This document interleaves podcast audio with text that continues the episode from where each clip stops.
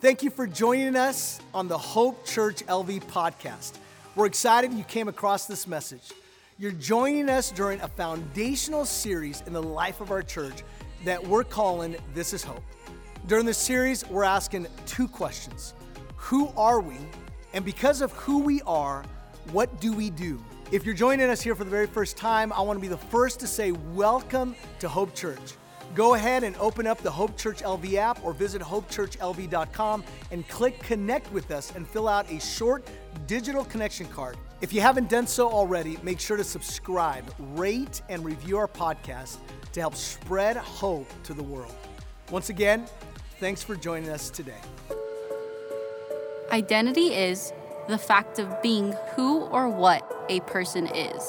This is Hope is an identity declaration of who we are and what we do. So, who are we? And what do we do?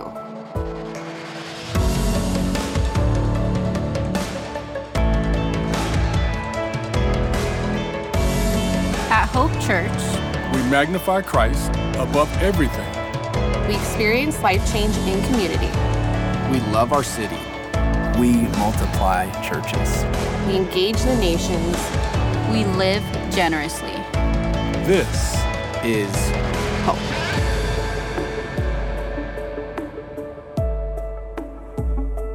All right, Hope Church family, good morning. How we feeling this morning? All right. 1 Timothy chapter 6. Go and open your Bibles or your apps to 1 Timothy chapter 6. As you're turning there, my name is Scott. I have the privilege of being one of the pastors here at Hope. Really excited about jumping in. And, and I want to start by talking about a, a, survey that I read this week that, that I honestly didn't really know how to feel about, and you can maybe help me out. It's a 2019 survey, and it took 4,000 kids and teenagers ages 6 through 17. And, and they took, in 2019, they asked 4,000 6 through 17 year olds this age old classic question What do you want to be when you grow up?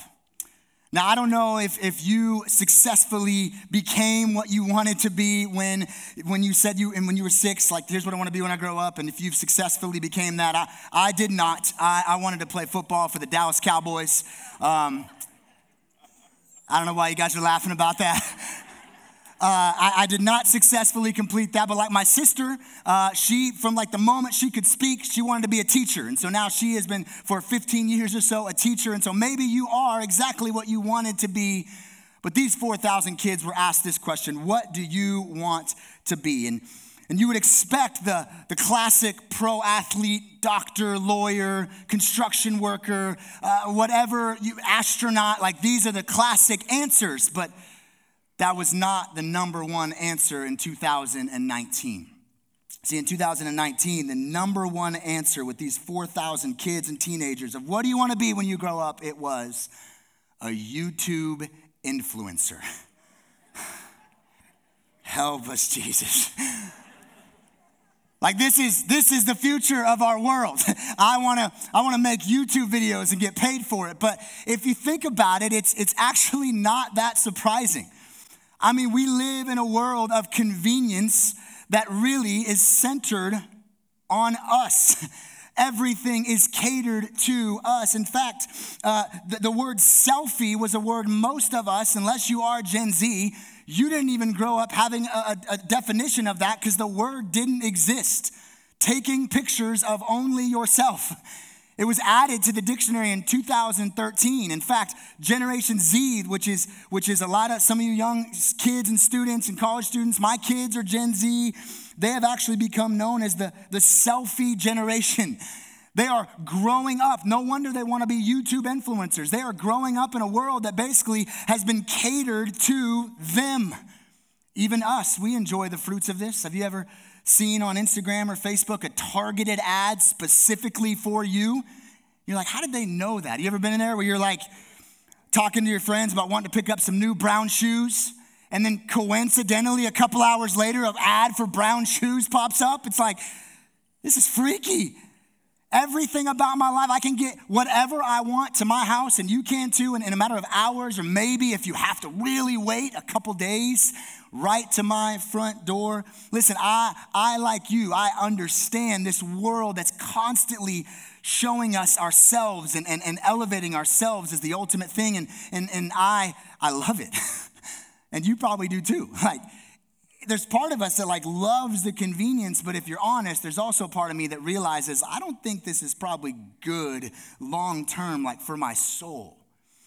Which is where I want to start. I want to ask a question that I think we should be asking some form of this question as Jesus followers. Here it is How do we resist the consistent pull towards self in a world that constantly promotes it as ultimate? I know that's pretty deep for nine o'clock in the morning, so I'm gonna say it again. How do we, this is something we should be asking in this sphere. How do we resist this consistent pull towards me, myself, and I, self, in this world that constantly promotes it as the ultimate thing? I believe one expression, one way to resist is what we are going to be talking about today. It's not the only way, but I believe it is a surefire way to unpack what we can do to, to resist this pull towards self, and it is the word generosity. Now, I don't know what you think of when you see that word. Maybe there's a lot of emotions that pop up in a church setting specifically. Maybe some things pop up. We'll talk about that in a little bit. But generosity is a way to resist this consistent and constant pull towards self when we live lives of generosity. If you're just now joining us, in this series. We're finishing, as Pastor Teddy said, a foundational series here in the life of our church that we have been now in for six weeks called This is Hope Who we are and what we do. And just for good measure, to remind you, if you've been here for all six weeks, I'm so proud of you, but maybe you're here for the first time. We do not desire to fill this room up at the 8:30 service every week with a bunch of people that are merely spectating the activity of God that some passionate people are, are participating in. No, no, we want this whole room full of people passionate about Jesus and what he desires to do through their lives and, and not spectating, but participating in what he has for you. And so we said, this is who we are and this is what we do. And just a reminder, the we is all of us. It's not just a few of us, it's not just the staff or the volunteers. It's, it's if you're a follower of Jesus at this church, the we is you. And so today we are going to finish this, but just to, to kind of cap it off, I want to go through each of the five weeks that we've already covered. And just for, for classroom participation, I want us all to say each of these weeks out loud with some passion. If this is who we are and what we do, we're going to put it on the screen. We do these things, and I want you to say them out loud with me. Here's the first one. Don't leave me hanging up here. That would be really embarrassing. Here we go. We magnify Christ above everything. Amen. Second week, we talked about this idea. We experience life change in community. Sounds so good. Week three, we talked about the fact that we love our city. Week four, Pastor Trenton preached on this idea that we multiply churches. And last week, Pastor Tom, with all the passion in the world, because he's so passionate about it, as we all should be, talked about the reality that we engage the nations. And then, last but not least, what we talk about today is just as much passion as you did the other five. We live generously. Again, I don't know how that lands on you. Maybe you were really fired up about the first five, but you don't know about that last one.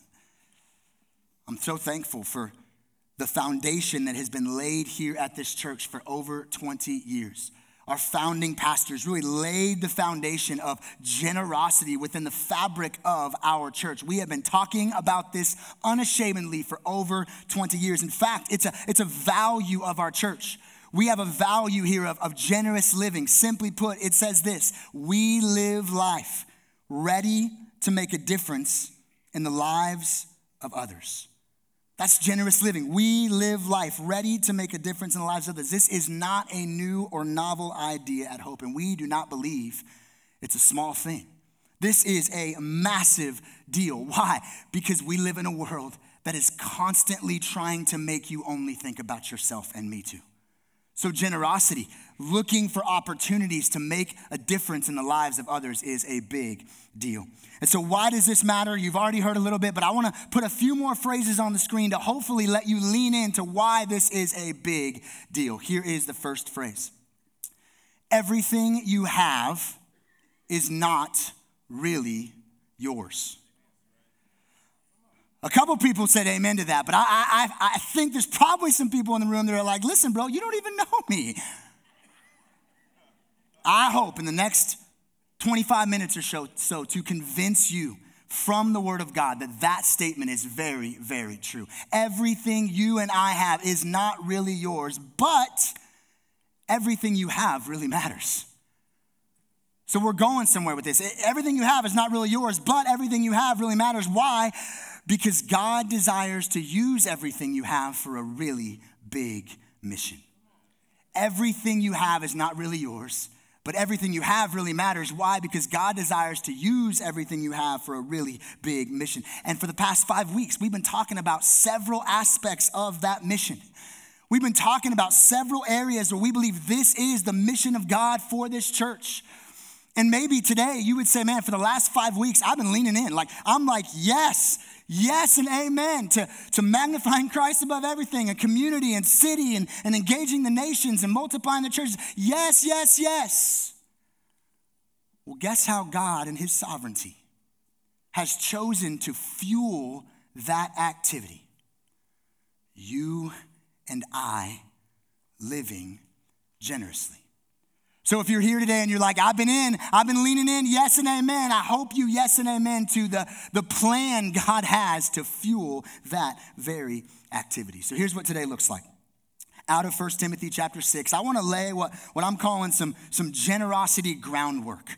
We're going to look at the idea of biblical generosity from this passage in 1 Timothy 6 and, and go verse by verse. And then hopefully, I want to end with three really practical ways you and I live generously. So, if you're ready to go, say, Let's go. Let's go. 1 Timothy chapter 6, verses 17 through 19. The words will be on the screen, but I do encourage you, bring your Bible to Hope Church. We're always going to be in it. 1 Timothy chapter 6, verse 17. Here's what it says. As for the rich in this present age, charge them not to be haughty, nor set their hopes on the uncertainty of riches, but on God, who richly provides us with everything to enjoy. There it is. They are to do good, to be rich in good works, and to be generous and ready to share, thus storing up treasure for themselves as a good foundation for the future, so that they may take hold of that which is truly life. This is the word of God. For the next few moments, I want to lay a, a generosity groundwork for a few minutes and, and, talk through 1 Timothy chapter 6. And it starts there in, in verse 17. As for the rich, in this present age. Whew. Some of you thought, praise God, I'm about to check my email, sigh of relief. I'm not rich. So I can just tune out for a minute, but Scott, you go get those greedy rich people. But I'm gonna tune out because I'm not quite there yet. Let's pause for a moment because I wanna try to convince you for just a sec that all of us, every single person in this room, is actually far richer than you realize. Some of you have heard some of these statistics, but just for the sake of context, did you know that if you look at somebody making $25,000 a year, which is about $12 an hour. You can go uh, get a job pretty easily making about $12 an hour. If you, you do that over 40 hours a week, you make about $25,000 a year. Did you know that if you make $25,000 a year, you would actually be richer than 98% of the world's population today? We just crossed a huge threshold in our world 8 billion people. Some of you guys saw that this week. There's 8 billion people on the planet. And if you make $25,000, you're actually in the top 2% of the 8 billion on the planet. I would say that's pretty rich.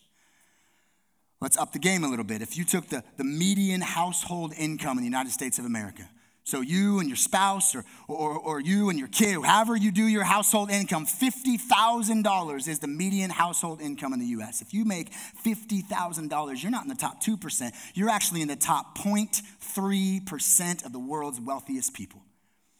If you make what most people, the median people make in the United States of America, you are richer than 99.7% of the world's population. So when Paul says to Timothy and to us, instruct the rich, we should all listen because we are all far richer than we realize. Next verse it says, charge them not to be haughty. That means prideful nor to set their hopes on the uncertainty of riches. I, I don't need to talk about the uncertainty of riches right here in our culture because we're feeling it. Every time you go to the pump, right, you're like, man, these riches are uncertain. How much is this going to climb up before it stops? Thanksgiving is going to cost a little more than it did last year, a lot of more than it did last year because the riches that we think we have a hold of are so uncertain. So Paul says to us and to them, set your hope on God who Next verse richly provides us with everything to enjoy. Remember, this is, this is the reality that everything you have is not really yours. It's God who richly provides us with everything to enjoy. Psalm 24, verse 1 is one of my favorite verses in all the scripture. It says, The earth is the Lord's and everything in it. There's a, there's a flex from God. everything on planet earth and the earth itself. That's mine. But God is so good to us that He actually gives some of what's His to us, not begrudgingly, but to enjoy, to take care of, to manage what really belongs to Him. I've seen this principle kind of in a funny way with, with kids. Some of you who have toddlers, you understand this. Praise God. My wife and I are out of the toddler stage, but you know a toddler, one of their first words is a four letter word that starts with M. What is it?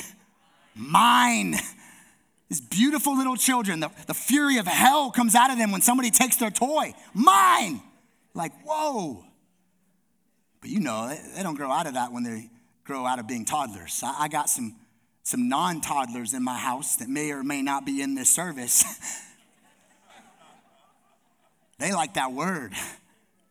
Some teenager and a, and a preteen, and I, have seen this scene when I'm in the room and maybe getting after him for something, and, and they say, Dad, I'm just, can you just please get out of my room? Whoa! I know this is petty. Your room? Some of you parents are like, yes, preach it. did, did you pay the mortgage on this? Listen, you don't even know what a mortgage is. This is my room. And again, we, we get that as parents, but if I'm honest in my flesh, I don't grow out of that after, after I'm out of teenage years. Even right now in my flesh, there's some things that I look at my life and I think, these are mine. And my Father in heaven is saying, those aren't yours. This is everything you have, I've given you to enjoy. And he encourages us towards generosity. In verse 18, they are to do good, to be rich in good works, to be generous and ready to share. He, he, he turns it from the uncertainty of riches with, with how we should treat these riches. This word generous right here is a good word. It's actually three words in the original language. I'll put them on the screen good, great, give. Paul was like, I don't know how to say this in one Greek word, so good, great, give. It's like mega generosity, a lot give. And don't hear that and think the amount of money. He's saying a heart attitude that is just overflowing with generosity because of all that God has given to us. He's basically saying to them and to us, don't be stingy in heart with the things that don't even belong to you in the first place. And I just want to pause for just a moment. Call out maybe a, an elephant in the room today. Because I've heard this phrase, and maybe you have too. Man, why's the church always got to talk about money? Anybody said that? I've said that before. Ah, oh, man, when my heart was, was not really in this stuff and I wasn't really discipled in some of these things, like, my, why, why is the church always got to talk about money? Well, let me try to answer that question and demystify it for us for a moment. Did you know that Jesus, when he lived on this earth, he told, he told stories in what's called parables. They're these little amazing kingdom stories. And he told 38 parables in his life, and, and 16 of those parables actually had to deal with money in some form or fashion. Imagine if, if we got all the text messages you sent this week and we put them on an Excel spreadsheet and kind of saw what topics, and, and out of almost half of the text messages you sent were on a particular topic, it would be safe to say you probably care about that topic. So Jesus talked a lot about money. We can't get away from that. In the Bible, there's over 500 verses or so on, on prayer. Prayer is an amazing thing. We should talk about prayer in church. 500 verses in the Bible about it. Another 500 verses on the topic of faith, having faith. We, we should talk about that. But did you know there are over 2,000 verses in the Bible in the, around the topic of money? So if the Bible always talks about money, and we as a church, and we will be a church that's always talking about the Bible, a responsible way to handle preaching the Bible is to regularly talk about what he talks about, which is money. And I understand here today, maybe you, you've honestly, you've had some bad experiences with this. Churches abusing this topic, talking about it over more than they should, talk about it, emphasizing it above everything else. Maybe you've just had some bad experiences. I just, God put it on my heart this week to maybe encourage you with this reality. Don't let the bad things you've seen churches do distract you from the biblical things you're called to do as a Jesus follower. Some of us let that happen. We've been hurt, like really hurt. And so we let that cloud our vision of what the Word of God says to us as Jesus followers. So you can sub out, don't let the bad things you've seen Christians do, or people do, or, or people in authority do, but don't let those things distract you from the biblical things that are clear as day in Scripture. So at Hope, like I said, I'm so grateful for the 20 years of a foundation that's been laid. We've had three simple guiding principles of stewardship that are just so helpful. In everything we look at with stewardship, here's how we filter those things. Number one, everything I have belongs to Him. We've already talked about that, right? Everything you have belongs to Him. Number two, He's entrusted some to me. Everything I have belongs to Him. He's entrusted some to me, but number three, what he's entrusted to me, I am to use for him. What if we looked at every element of our lives, not just finance, financially, but every moment of our lives, and we're going to talk about that in just a moment, through these guiding principles. Everything belongs to him. He's entrusted some to me, and what he's entrusted to me, I am to use for him.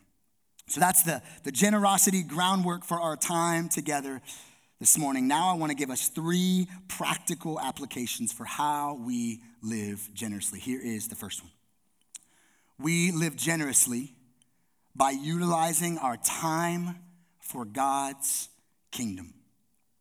Our time for God's kingdom. We, we looked at 1 Timothy 6, but over these next uh, three practical applications, I wanna, I wanna show you from different places in Scripture that this is a New Testament biblical idea of generosity. So, Ephesians chapter 5, verse 15. Some of you have heard this verse. Look carefully then how you walk, not as unwise, but as wise, making the best use of the time, because the days are evil. Therefore, do not be foolish, but understand what the will of the Lord is. Remember, everything I have belongs to Him. That includes my time. Every moment you live today and tomorrow and next week and next year and next decade belongs to Him. It is borrowed time from the Lord, but He's entrusted it to you. So Ephesians is reminding us here that we should be making the best use of our time. Our time is not our own. And for really five weeks, we've been talking about amazing ways to utilize your time for the kingdom of God. As we magnify Christ above everything, we spend time together as a church magnifying Christ or in time alone with God. You, you spend time spending time in God's word, and there's time spent magnifying Christ or, or, or living life in community or loving our city or engaging the nations or multiplying churches. We spend time doing these things. But today, I want to highlight one very simple and practical need that I believe some of us should start giving our time to because the, the statistics of our church would show most of us do not give our time in this way.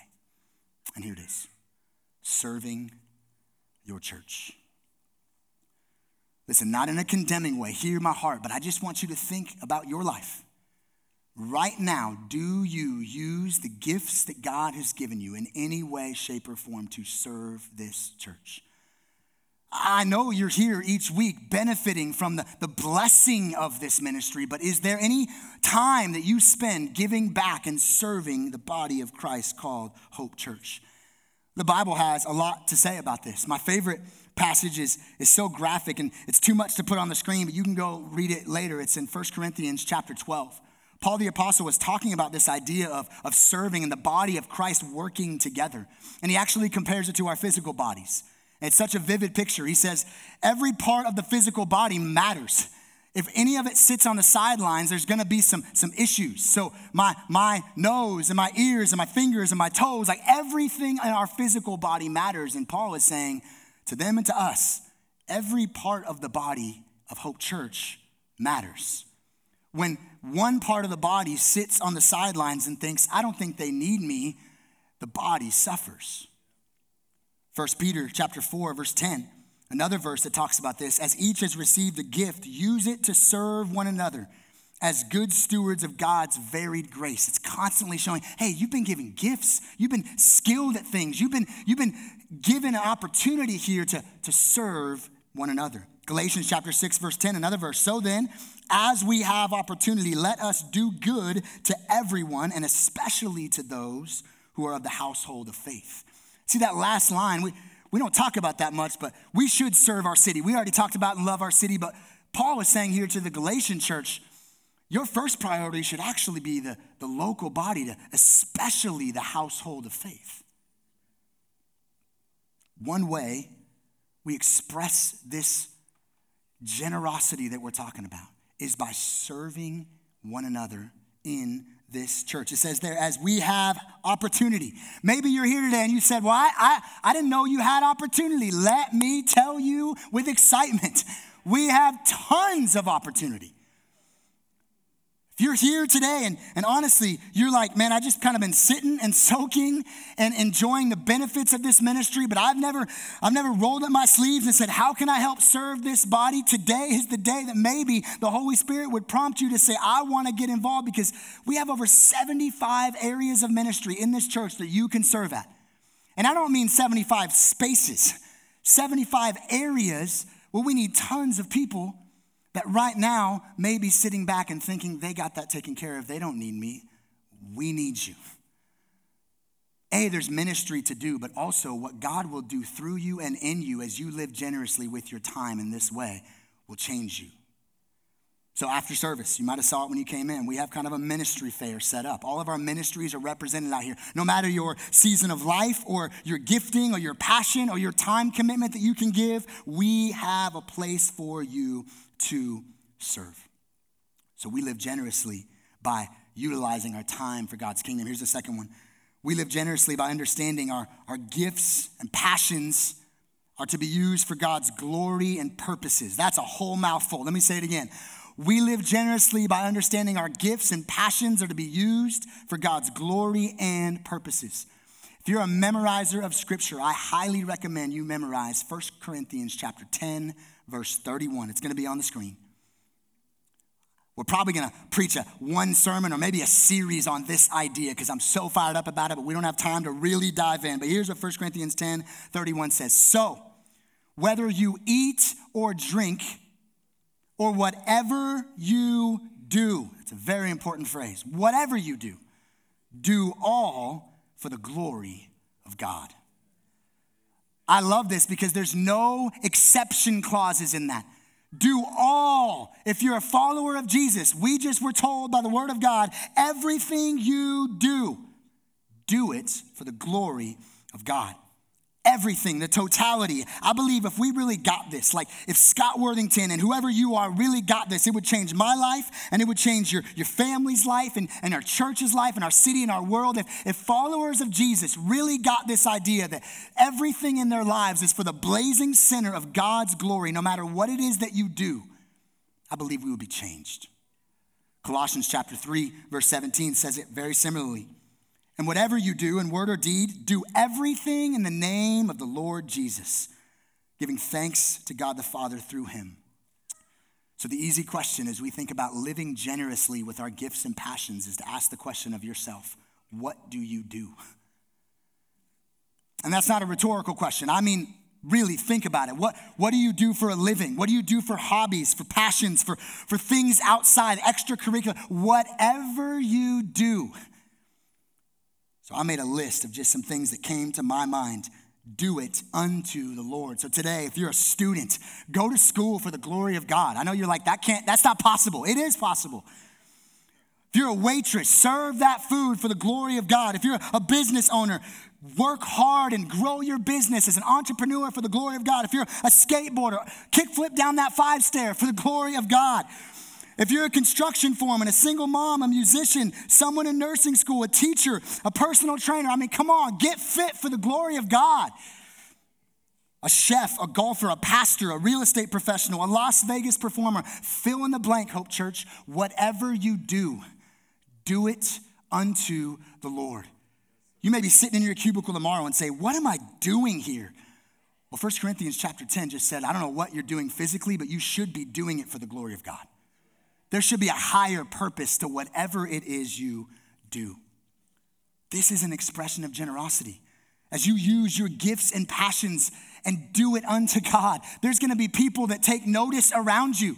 There's just a, a, higher calling to your job. Yeah, you get a paycheck, but like, what if that was secondary to giving God his glory?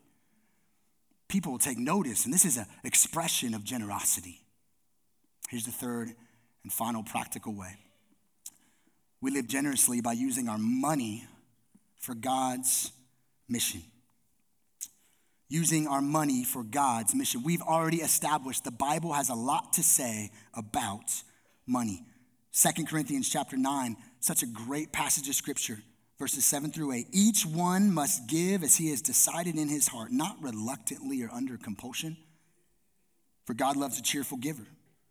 And God is able to make all grace abound to you, so that having all sufficiency in all things at all times, you may abound in every good work.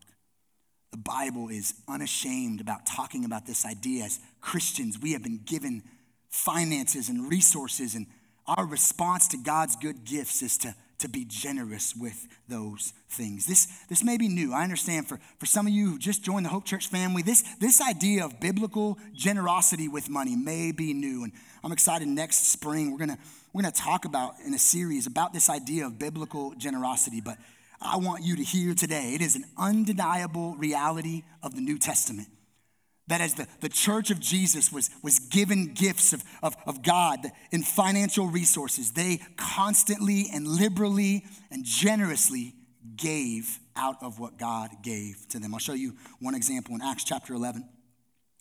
So the disciples determined, everyone according to his ability, to send relief to the brothers living in Judea. This idea of everyone according to their ability. It's a word that means literally just as they had prospered. What is this talking about? As God gave them financial provision, they said, God, everything belongs to you. What do you want me to give back?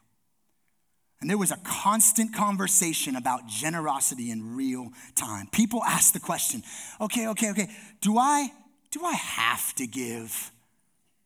I hope you've seen today. That's that's the wrong question. We already saw God loves a cheerful giver. We've already established everything you have belongs to Him, and He's entrusted some to you, and what He's entrusted to you, you are to use for Him. So, as God blesses you with finances, are you being generous to give back to the Lord?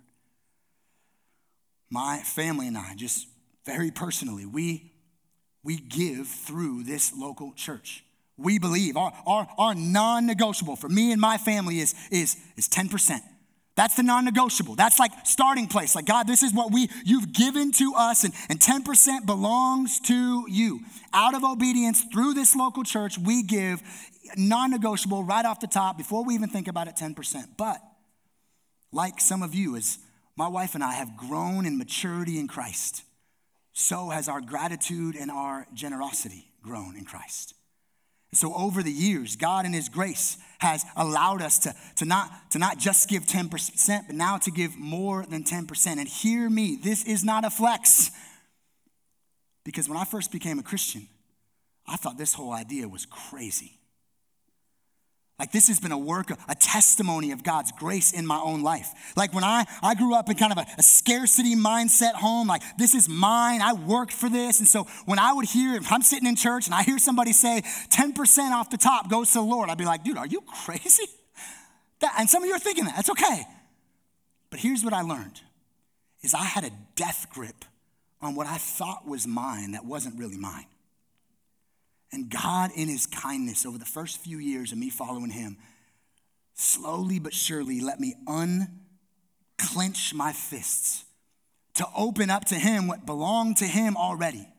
And I'm here to tell you now, after about 15 years of living life this kind of generous, by God's grace in my life, I'm seeing things that he could and has done in my life through my open hands way more than I would have ever been able to experience with my closed death grip on what I thought was mine.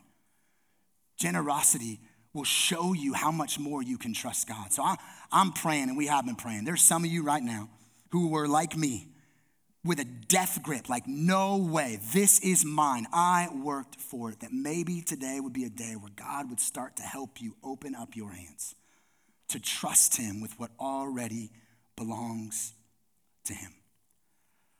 One of my favorite stories in the New Testament about honestly radical generosity. Some of you just heard what I just thought, and you thought that's radical generosity. That's not radical. I want to show you radical. Second Corinthians chapter 8. It's kind of a longer story, but I think it helps us understand this concept. This is Paul. He says, Now I want you to know, dear brothers and sisters, what God in his kindness has done through the churches in Macedonia. He's saying, I want to tell you a story about this church in Macedonia. They are being tested by many troubles and they are very poor. Remember that. But they are also filled with abundant joy, which is overflowed in rich generosity. See how radical this is already? They're very poor, but they have so much joy that it's actually overflowed in abundant generosity. For I can testify that they gave not only what they could afford, that's how many of us think. I'm only going to give what I can afford in my mind rather than trusting God, but far more. And they did it out of their own free will. Watch this next sentence. They begged us again and again for the privilege of sharing in the gift for the believers in Jerusalem. So, very poor, but they still were unbelievably and abundant joy, richly generous. Not only, and they didn't do it begrudgingly, like, okay, let's see how much we can give. They said, hey, Paul, we don't have a lot, but we love to see what God has done. And they begged us to get involved in what he's doing. This is what happens when God gets a hold of your heart and you see what he can do through your generosity. They even did more than we had hoped for, for their first action was to give themselves to the Lord and to us, just as God wanted them to. This is radical generosity, and I believe this is the overflow of Christ in us. Now, don't miss the fact that there was no dollar amount listed in that passage. right? It wasn't like, hey, I need to, at the end of this, tell you exactly how much they gave for tax purposes. They don't say anything about why. Because it's not about the amount you give. God doesn't care necessarily about the amount you give because God's not broke. God's not going, oh my gosh, I hope to really listen to Scott this weekend so I could really get, I, get to, I can get to come up. God's not broke. God doesn't care about the amount you give, but He really cares about the heart in which you give or not give because it's His, anyways. So, this is this is what we see in generosity. I want to show you as we close a, a quick video that, that shows this kind of generosity in our church in action. As we serve our church and use our gifts and passions and, and, and give financially, I want to show you just a, a snapshot of what happens here at Hope because of those of you who give. The life and ministry of Hope Church would be impossible without your generosity. Each weekend and all throughout the week, people generously give their time to ensure cars are parked People are greeted and welcomed for the very first time, and families have a safe place to check in their children. As you invest in Hope Church, you're investing in babies being held, loved, prayed over, and taught Jesus' love for them. You are ensuring that kids have an opportunity to know that they can have a relationship with God and learn more about Him through His Word.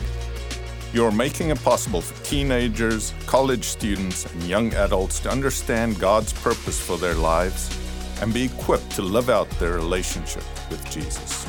You are allowing adults to come to a place where they can worship, hear the Word of God taught, experience the presence of God together, and be sent out as missionaries to Las Vegas, the West, and the world. Because of the time invested from volunteers, we have small group communities all over our city for every age and stage of people that call Hope Church home. We are able to provide a space for those who are struggling with grief or addiction and many other difficult seasons in life. And your generosity goes far beyond the walls of Hope Church. Because you live generously, we can train and support foster parents for children in need. We're able to provide ministries like the Lovewell Center to help serve the vulnerable population in our city through an empowering model that encourages earning and participation. Because of your generosity, we get to walk with victims of sex trafficking to see hope and healing in their lives. And we're able to serve schools with resources in one of the largest districts in the country. Throughout the West, in small towns and large cities that are desperate for Jesus, your generosity is helping to plant churches so they can hear the gospel. Across the globe, we get to partner with and support missionaries who are literally taking the gospel to the hardest and most unreached parts of the world. Every week, as you drop a gift in the tithe box, mail in or give online, your generosity is going around the globe to fuel God's mission and expand His kingdom. At Hope Church, we live generously. And I just want to say if you are somebody here at Hope today that lives generously, thank you.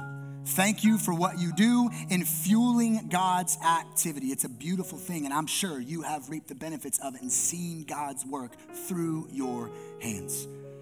But I want us to, to look real quickly at the reality that this story in Second Corinthians is not just ancient history.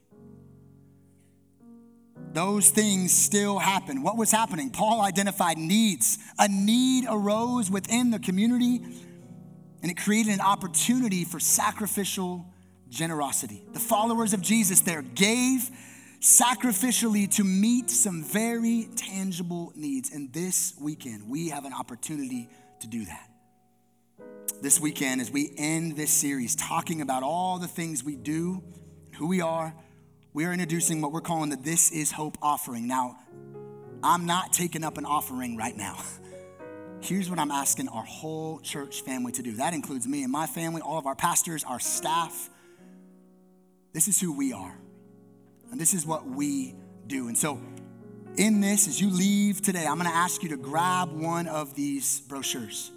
And all I'm asking our church family to do over the next several weeks, this is going to be a, an offering we're starting this weekend, going all the way through the end of 2022, kind of a year end gift. We're saying, God, this is who you, this is who we are, and this is what we do. I want us all to be asking this question God, are you leading me to give sacrificially to fuel your activity? I believe if we ask the Lord to speak to us and ask Him, Are you leading me? All the things that I yes and amen for, for five weeks, are you leading me to give sacrificially to fuel your activity? And here's what I want you to hear me say. If you pray and you really seek the Lord and you don't hear anything, don't give. But if you really feel like, man, I, I feel like I, I am to give this amount, listen, over the next six weeks as we end 2022, we are saying, God, we want to provide for very real needs. I want to put those needs on the screen. Our goal is to raise $250,000 to specifically target six things or seven things that we want to do in Las Vegas, the West, and the world. You've heard us the last few weeks talking about how we love our city and, and engage the nations and multiply churches. And, and these are some ways that we're going to take this money, whatever God provides, and we are going to fuel his activity in very specific ways. All this is laid out in this offering. And I just want to encourage you. This is over and above your regular giving. This is something my wife and I are going to pray about not, not, to, not to take what we already give from hope, but like over and above this, just like Second Corinthians 8, a sacrificial gift to say, God, I want to be involved with what you're doing. And if you're calling us to be involved in this, how much? So that's between you and the Lord. But I want to uh, close with a quote. Randy Alcorn. He's a guy who wrote a, a book. If you're kind of struggling with this whole idea of biblical generosity, he has a tiny little book you could read in one afternoon called The Treasure Principle. Incredible book unpacking a lot of what we just talked about today. But he says this in that book the more you give, the more comes back to you. Because God is the greatest giver in the universe, and he won't let you outgive him. Go ahead and try and see what happens. So many of us, so many of us have that testimony. But I love what he said there. He's the most generous person in the universe. I love that phrase because it really is a picture of our generous God. Yes, because of the gifts he's given you, but ultimately because the person he gave. See, our God is generous because John 3:16 says he so loved us that he gave his one and only son. Jesus Christ is the gift above all gifts. Listen, if you're here today and you do not know Jesus personally in a relationship, I don't want you to hear about your generosity yet. I want you first to be lavished with the generosity of our God. God, in his generosity and grace, provided a way for you and I to escape the sin and the, and the failures and the things that we so struggle with. So if you're here today and you do not know Jesus, first, before you talk about your generosity, hear about the generosity of Jesus who came to, to live a perfect life and die on the cross for your sin and my sin and rise again on the third day to declare he is the king and the boss of all that exists. And that God today stands ready to, to start a relationship with you, a friendship with you. Just a moment, our pastors are going to be down here like we always are. If you're somebody here that you just want to have a conversation about what it means to know Jesus, we would love to talk to you. But if you're here and you're a follower of Christ and you're a part of this Hope Church family, I want you during this next song to really ask the Lord what He might be speaking to you. I think for some, you realize you've been you've been sitting and soaking. that you're you're not serving, you're, you're just a beneficiary of the ministry here, but you've never given back and served our church. Maybe today your response is to go out to the ministry fair and to find out where it is that you need to plug in and serve here. For others of you, maybe you need to just talk to the Lord and, and surrender the burden that, that you've looked at your job as such a chore, but He's given you freedom today to hear that you're there for the glory of God. What if you started to do everything in your life for the blazing center of God's glory, no matter what it is you do? For others, you, you know that you should be living generously as a regular part of this church financially, and you just haven't. Maybe today you would open up your hands and you would allow the Lord to show you how much more He can do with your open hands than He can with your closed fists. And for all of us, I want us to be praying over the next couple weeks. We're going to continue to talk about the This Is Hope offering and, and ways that we can get involved. And over the next few weeks, we'll give you some more information. But maybe grab a brochure on your way out. Make it a matter of prayer. God, are you leading me to sacrificially give? And if He says yes, would we all be obedient to whatever He calls us to? Jesus, thank you for your word. Thank you for how you speak. Whatever it is, Holy Spirit, that you are doing in each and every person in this room, would we all be obedient to listen? We love you, Lord. It's in Jesus' name we pray. Amen. Let's stand and let's worship together today.